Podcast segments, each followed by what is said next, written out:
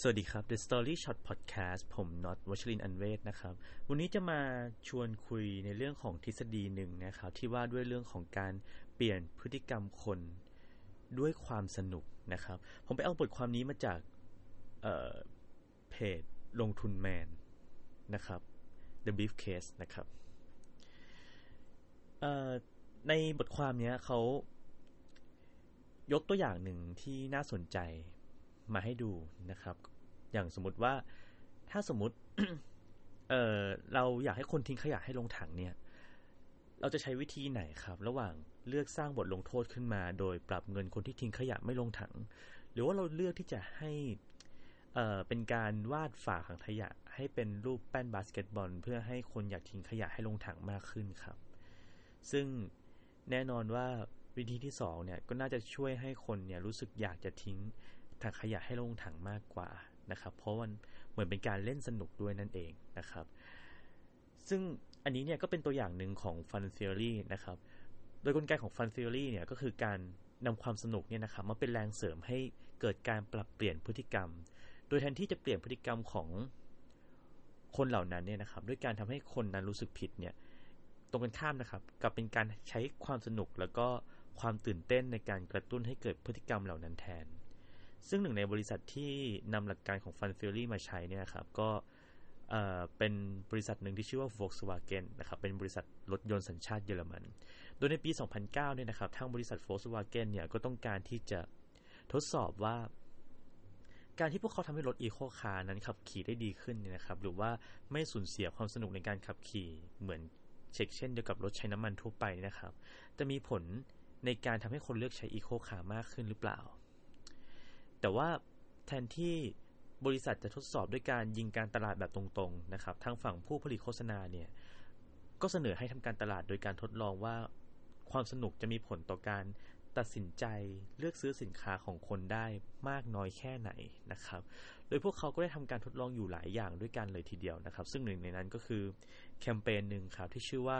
a piano staircase นะครับ ตามชื่อเลยนะครับก็คือว่าพวกเขาเนี่ยก็ ตกแต่งขั้นบันไดนะครับที่บริเวณสถานีรถไฟฟ้าเนี่ยให้คล้ายกับตัวคีย์บอร์ดของเปียโนนะครับ โดยทำให้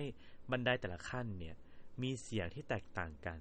พอเวลามีลูกค้าเข้าเอ่อเข้าไปเหยียบขั้นบันไดเนี่ยครับก็จะมีเสียงตัวโน้ตเอ่อเปียโนดังขึ้นนะครับเหมือนเวลาที่เล่นเปียโนจริง ๆ เลย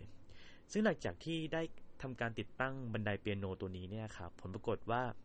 จากที่ปกติเนี่ยคนมักจะใช้บันไดเลื่อนที่อยู่ข้างๆนะครับ พวกเขาก็ ปลี่ยนมาใช้บันไดเปียโนนี้แทนนะครับ แล้วก็พากันสร้างสรรค์ตัวโน้ตเป็นบทเพลงต่างๆนะครับ โดยการเดินขึ้นลงบันไดนั่นเอง ขออภัยครับ โดยทางเอ่อ Volkswagen เนี่ยนะครับ ก็ได้บันทึกวิดีโอของคนเหล่านั้นเนี่ย แล้วก็ปล่อยคลิปออกมาในสื่อช่องทางต่างๆนะครับ จนกลายเป็นไวรัลบนโลกอินเทอร์เน็ตในที่สุด ส่วนที่น่าสนใจก็คือจากผลการสำรวจของแคมเปญนี้เนี่ยครับ เขาพบว่า ผู้ใช้บริการที่สถานีเนี่ยหันมาเดินขึ้นบันไดกันมากขึ้นถึง 66%เลยทีเดียว ซึ่งมันทำให้เห็นว่าความสนุกนั้นเนี่ยนะครับ สามารถเปลี่ยนพฤติกรรมของคนไปในทิศทางที่ดีขึ้นได้จริง ๆ โดยความจริงแล้วเนี่ยนะครับ เราก็สามารถนำ Fun Theory เนี่ยมาปรับเปลี่ยนให้เข้ากับการตลาดออนไลน์ในยุคนี้ก็ได้เช่นกันนะครับ ยกตัวอย่างก็เช่นอาจจะใส่คอนเทนต์สนุกสนานลงไป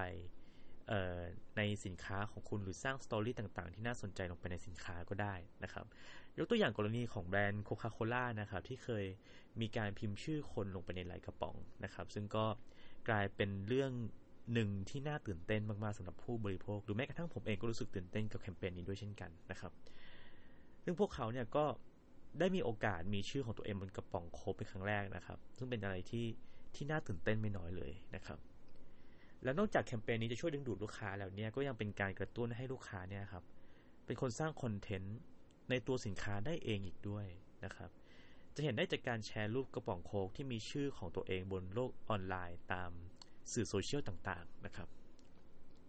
โดยสรุปแล้วเนี่ยแก่นของ Fun Theory เนี่ยนะครับก็คือ เราไม่จำเป็นต้องโน้มน้าวพฤติกรรมของคนเนี่ยนะครับ ด้วยความรุนแรงหรือบทลงโทษเสมอไปนะครับ เพราะว่า ความสนุกเองหรือว่าความตื่นเต้นเองเนี่ยก็สามารถดึงดูดให้พวกเขาเปลี่ยนแปลงพฤติกรรมได้เช่นกัน